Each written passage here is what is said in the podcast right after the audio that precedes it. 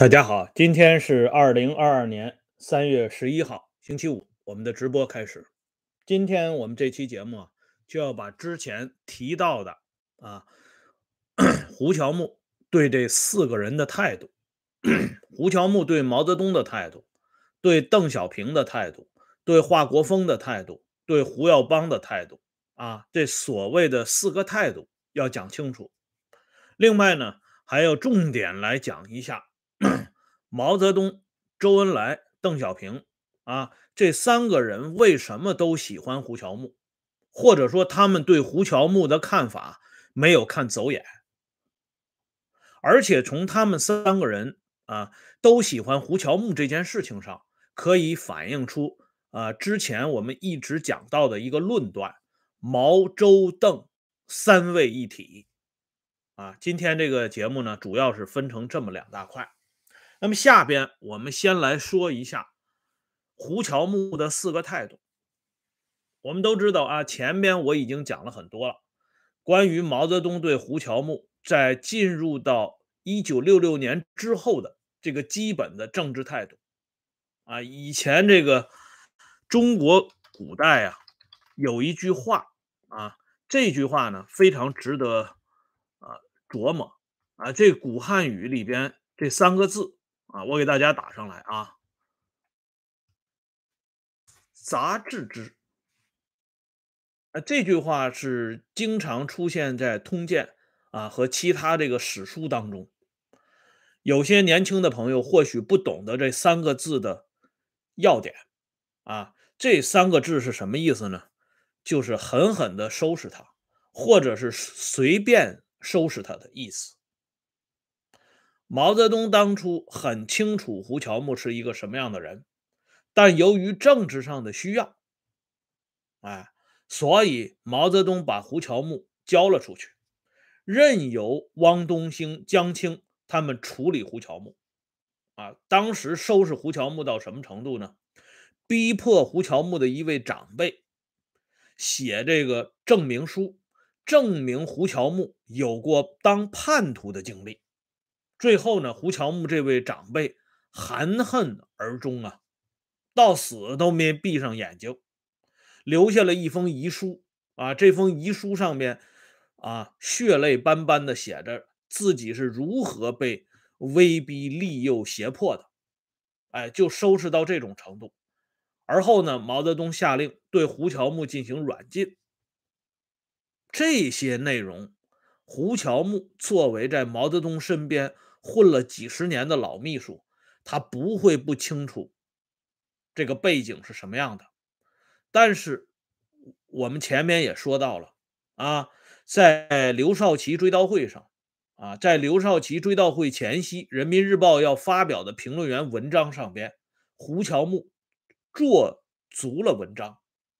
哎，从这一点上，我们就可以看到，老大对胡乔木。是那么一样一个态度，可是胡乔木对老大却仍然念着恩重如山的历史，为什么呢？很简单，这就是胡乔木这个人身上突出闪烁的两个亮点：第一个，个人的得失；第二个，政治需要。这两者其实是一点啊。个人利益站在第一位，因为胡乔木深知，如果把毛泽东这个人啊否定了，或者说呢啊把这个人的缺点呢、错误啊、啊种种过失都罗列的一清二楚的话，那么第一，胡乔木在这里边扮演了什么样的角色？至少是帮凶的角色。第二，皮之不纯，毛将焉附？老大倒了，你给老大当过秘书，那么你的脸上肯定也没光彩。所以胡乔木要拼了命的维护毛泽东的权威和地位，不管毛泽东当年曾经做过什么样的事情。应该说，在这点上，胡乔木比李锐要聪明的多。这里的“聪明”两个字是要打引号的，因为李锐这些人是长于谋国。捉鱼谋生呢？哎，李锐之所以在晚年反思毛泽东啊，讲了很多毛泽东负面的东西，他考虑的是如何在思想解放上层层递进。中国啊，只有甩掉毛泽东这个包袱，才可能在思想上得到初步的解放，这一点是毋庸置疑的。哎，所以李锐晚年致力的就是这么一件事情。可是李锐就没有胡乔木那么聪明，哎，其实李锐呢也未必不了解其中的厉害，未必不了解这件事情对自己切身利益的影响啊。你如果把毛泽东夸的一朵花似的，那么你作为毛泽东曾经的秘书，哎，你的社会地位、你的政治影响，那是不言而喻的。哎，包括他的追悼会规格也都是不同、不同凡响的。但是李瑞呢，他考虑的不是这个层面。哎，这就是胡乔木与李瑞，甚至与胡耀邦、华国锋等人的根本区别：谋身而不是谋国。哎，那么第二个呢，就是胡乔木对邓小平的态度。邓小平为什么要放出胡乔木？道理非常简单，两个字：利用。胡乔木自己说过嘛，他知他讲过，他是一个有用的人，身上有价值。胡乔木啊，是邓小平出山之后第一个刻意安抚重用的人。道理非常简单，因为胡乔木的这支笔，一般人比不上。胡乔木的资历啊，以胡乔木对毛泽东的了解，一般人也比不上。邓小平没有自己的写作班子，没有自己的锣鼓，他要出山，他要站稳脚跟，需要舆论开道，而且邓也需要有这么一个人，为他的时代画上一个完美的句号。这个人。莫过于胡乔木，啊，所以胡乔木被邓小平的重用，这是顺理成章的事情。那么现在我们看一下啊，一个软禁过胡乔木的人，一个利用过胡乔木的人，胡乔木对这两个人却是毕恭毕敬，哎，所以。啊，大家也由此可以看到，胡乔木正像他自己说的那样，这一生都是以政治为转轴、为核心，所有的事情都是围绕着政治这个大主题展开的。那么除此之外，其他人在胡乔木眼中，今天可以搂搂抱抱，明天就可以打打闹闹。这里边呢，我们就要说一下华国锋和胡耀邦这两个人对胡乔木是一个什么样的概念。上一次我们节目里边专门提到一篇文章，就是毛泽东去世一周年，中央要写的这篇文章。胡乔木很好的完成了任务，华国锋并且发出感慨说：“这是要读多少书啊！”啊，就此呢，华国锋对胡乔木的印象有所改变。改变的重要标志呢，就是胡乔木有了一项重要的任命。一九七七年五月份，中央决定把中国科学院哲学社社会学学部改组为中国社会科学院。哎，这就是今天啊咱们经常念叨的两院，哎，中国科学院和中国社会科学院的由来。而这个时候呢，华国锋正是大权在握的时候。那个时候，邓小平还没有正式完全的站出来，中央的事情，华国锋一句话就能定。那么，首任中国社会科学院院长让谁来担任呢？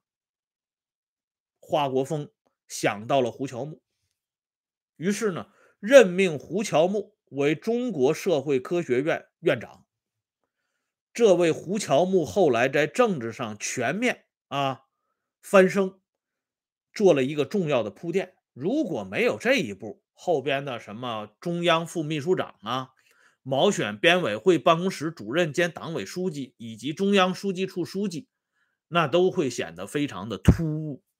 哎，所以华国锋对于胡乔木，某种意义上讲，有再造之恩。哎，正是因为华国锋、胡乔木才重见天日。即便是啊，这个我们前面讲的。一九七七年啊，五月份啊，胡乔木写了信求得邓小平的原谅，邓呢也原谅了胡乔木。可是那个时候的邓，他不是大权在握，哎，他原谅归原谅，你要说提拔重用胡乔木，还得看华国锋、叶剑英和汪东兴三个人的脸色。可是呢，华国锋对胡乔木有这么大的贡献。三年之后，在这些老人们围剿华国锋的过程当中，胡乔木扮演了一个极不光彩的角色。胡乔木啊，利用自己手中的这支笔和这张嘴，对华国锋进行反扑，反咬一口，啊，把华国锋描绘成为啊两个凡事罪不可赦的这么一个人物。其实呢，真正的凡是派不是华国锋，而恰恰是反对凡是的邓小平、胡乔木、邓力群等人啊，包括陈云。嗯，这里边呢，我们顺便要提一下，我们都知道那个著名的真理大讨论啊，实践是检验真理的唯一标准。这是一九七八年。啊，到一九八八年这十一年当中，思想解放的先河，在这场真理标准大讨论当中，很多人表现的是啊非常突出，非常有光彩，但是胡乔木在这里边却是一个不光彩的角色啊？为什么呢？因为胡乔木一开始是反对真理标准的。胡乔木为了感恩戴德、华国锋对自己的提拔重用，胡乔木专门给华国锋写过效忠信。啊，这是郑慧老先生回忆的。他说，胡乔木给华国锋写了一封信，本来是让郑慧起草的，可是后来呢，他自己动笔就修改，修改到最后就没剩几个字。说白了，这封信就是胡乔木自己亲笔写的。哎，这封信的大意，郑慧晚年还记得啊。他对华国锋充满了感激。那么这封信呢，也起了一个敲门砖的作用啊。华国锋看了这封信，当然是心花怒放啊，觉得胡乔木这个人还是可用之才啊，所以才让胡乔木重新走上社科院院长的这个岗位。哎，可是呢。在这个真理大呃大讨论的时候，胡乔木首鼠两端。他一开始是积极拥护汪东兴他们的言论呢，啊，凡是毛泽东的东西不能动，甚至呢，他还讥讽那些主张在思想解放上立头功的人，说你们如何如何啊，指指点点。可是当他后来发现邓小平、陈云的态度，在发生重点变化的时候，胡乔木摇身一变，马上就变成了一个反对两个凡是的急先锋。那么他是怎么了解到邓小平和陈云态度的改变呢？是源自于胡耀邦的帮忙。胡耀邦很够意思啊，他怕胡乔木这一次这个脚又踩错了，屁股又坐歪了。对，又站错了，所以他拉了胡乔木一把。不要小看这一把呀，啊，因为这一把是最关键的一把。他刚刚向邓小平做了检讨，这个时候又违逆邓小平的意思。大家想一想，啊，这样一个反复无常的人，不论是从政治的角度，还是从为人的角度，都是说不过去的。所以胡耀邦这轻轻一拉，让胡乔木再一次在政治上避免了一个重要的险情，渡过了难关。然而，咱们老百姓话讲啊，投桃报李啊，胡乔木回报胡耀邦的是什么呢？也是反咬一口，入木三分呐。一九八三年啊，陈云得到自己的秘书或者叫卧底从中央党校反馈来的重要消息，就是告密啊。他拿着理论动态的最新一期质问胡耀邦，让胡耀邦非常下不来台。这件事情某种意义上也亮出了陈云的观点。哎。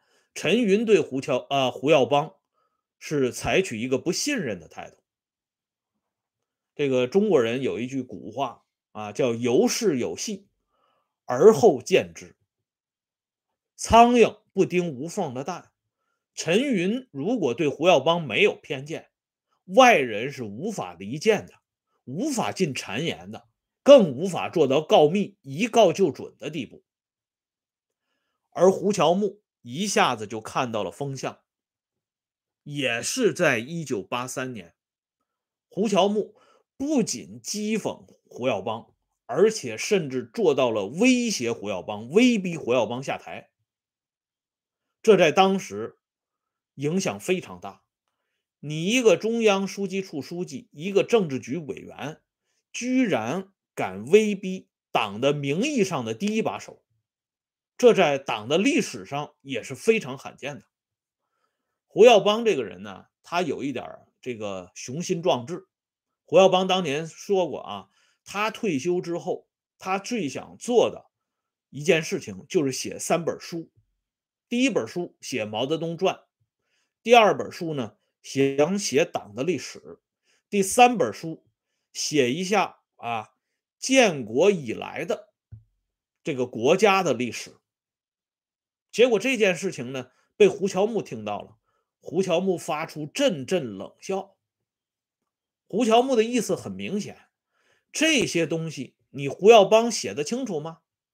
你胡耀邦写的出来吗？而这些东西只有是我胡乔木的专利，我都没有动笔，你怎么敢动这样的念头？他这种瞧不起胡耀邦的这种啊。这种感觉，那可以说是溢于言表。如果仅仅是出于文人的这种态度，倒也罢了啊，文人相轻啊，这是很正常的一种现象。可是他打的算盘是要把胡耀邦拱下去，啊，要推邓丽群出来，这就不仅仅是文人相亲的概念了。但是这里边非常微妙的是，邓小平。对胡乔木做的这些小动作，完然完全是了然在胸。他知道，但是他从未干涉过，从来没管过。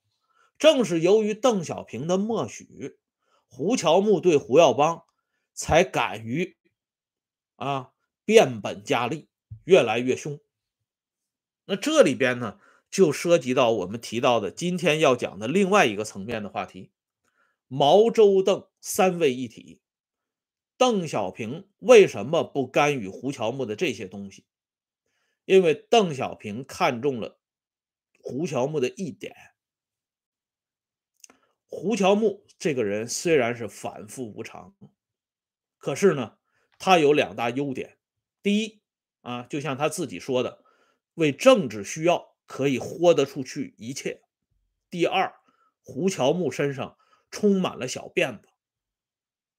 这领导最爱用的，就是历史上非常斑驳啊、有严重污点的人。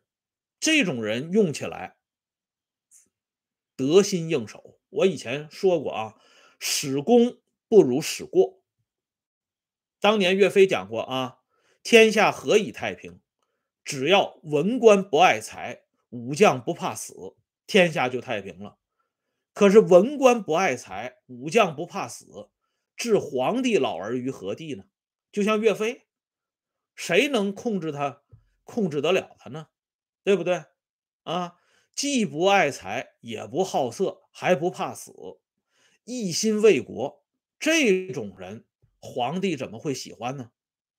哎，既没有历史问题，也没有现实问题，根本就抓不住他的小辫子，或者说根本就没有小辫子，这怎么能用起来得心应手呢？胡乔木就不同，胡乔木考虑的永远是个人的得失。换句话说，他为了个人的得失，他可以奉献一切，啊，什么节操啊，啊，什么朋友啊，啊，什么什么的东西都可以交出去。稍有变化，就可以用胡乔木的历史做一篇极大的文章。那封效忠信还有吗？对不对？随时都可以把胡乔木打倒在地，在地，哎，所以用胡乔木，这是邓小平既定方针之一。那么还有一点呢，就是胡乔木在政治思想上与邓小平是严密合拍的。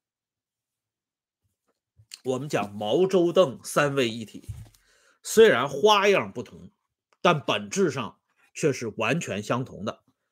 一九七八年是一个非常重要的年份。我们知道啊，十一届三中全会就在那一年召开，而之前的中央工作会议暖风频吹，当时的这个啊中国呀，尤其是北京，思想解放那是啊此起彼伏啊，大家真的感觉政治上的春天来了，所以很多年轻人。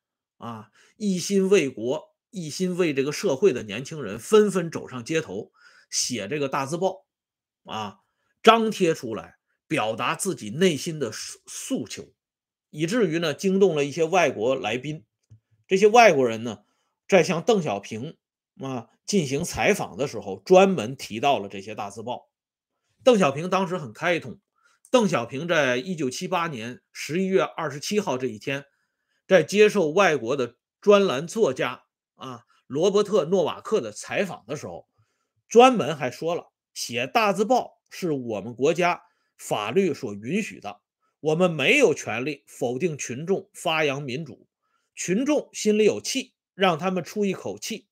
群众的议论并非一切都是深思熟虑过的，也不可能要求都是完全正确的，但是这并不可怕。哎又说呢，邓这个时候表现的很开明。然而，到了十二月份的时候，邓小平的态度一下子就变了。我们先来看，一九七八年十二月一号这一天，邓小平在中央政治局常委召开的打招呼会议上的讲话。这个打招呼会议呢，主要是向各大军区的。第一把手、司令员和政治委员，以及向各省的省委第一书记打招呼。邓小平明确提出，历史问题宜粗不宜细。再一点啊，对于清华大学几个年轻人贴出的大字报“反周民必反，反毛国必乱”，这个话要充分肯定。这个话。水平很高，周恩来、毛泽东都是我们永远必须尊戴的对象，啊，根本不存在反的概念。而且邓小平最后强调一点：，一九五七年反右派斗争是完全正确的，只不过扩大化了。这三点可以说是当时是粗线条的反映了邓小平的根本的政治思想。那么接下来到了十二月十三号，在中央工作会议上的闭幕讲话，闭幕会上的讲话，我们现在啊看邓小平的纪录片呢，包括看一些相关的历史 镜头，都能够看到啊，邓小平在这这一次中央工作会议闭幕式上的那个讲话的开头啊，呃，邓小平说了一个党、一个国家、一个民族。如果一切从本本出发，思想僵化、迷信盛行，那他就不能前进。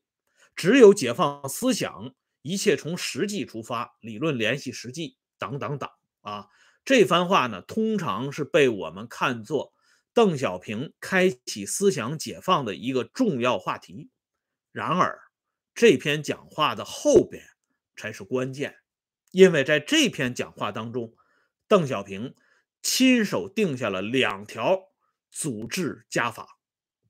啊，这两条家法被奉行至今，根本不敢违拗。那么这两条家法是什么家法呢？第一，邓小平强调指出，毛泽东同志在长期革命斗争中立下的伟大功勋是永远不可磨灭的。如果没有毛泽东同志的卓越领导，中国革命有极大的可能到现在还没有胜利。我们党就还要在黑暗中苦斗，这是第一段。第二学的历史的来看待文化大革命，文化大革命已经成为我国社会主义历史发展中的一个阶段，总要总结，但是不必匆忙去做。这两条非常关键啊，就是说要评价毛泽东可以，但是。你要在首先肯定没有毛泽东就没有新中国的这个前提下去评论，凡是脱离了这个大前提的评论，一概都是异端邪说，都要予以打击。第二，文化大革命具体怎么总结，不忙着下结论，什么时候下结论不知道啊，而且对文化大革命。邓小平说的很讲，很讲究啊，人是要科学的、历史的来看文化大革命。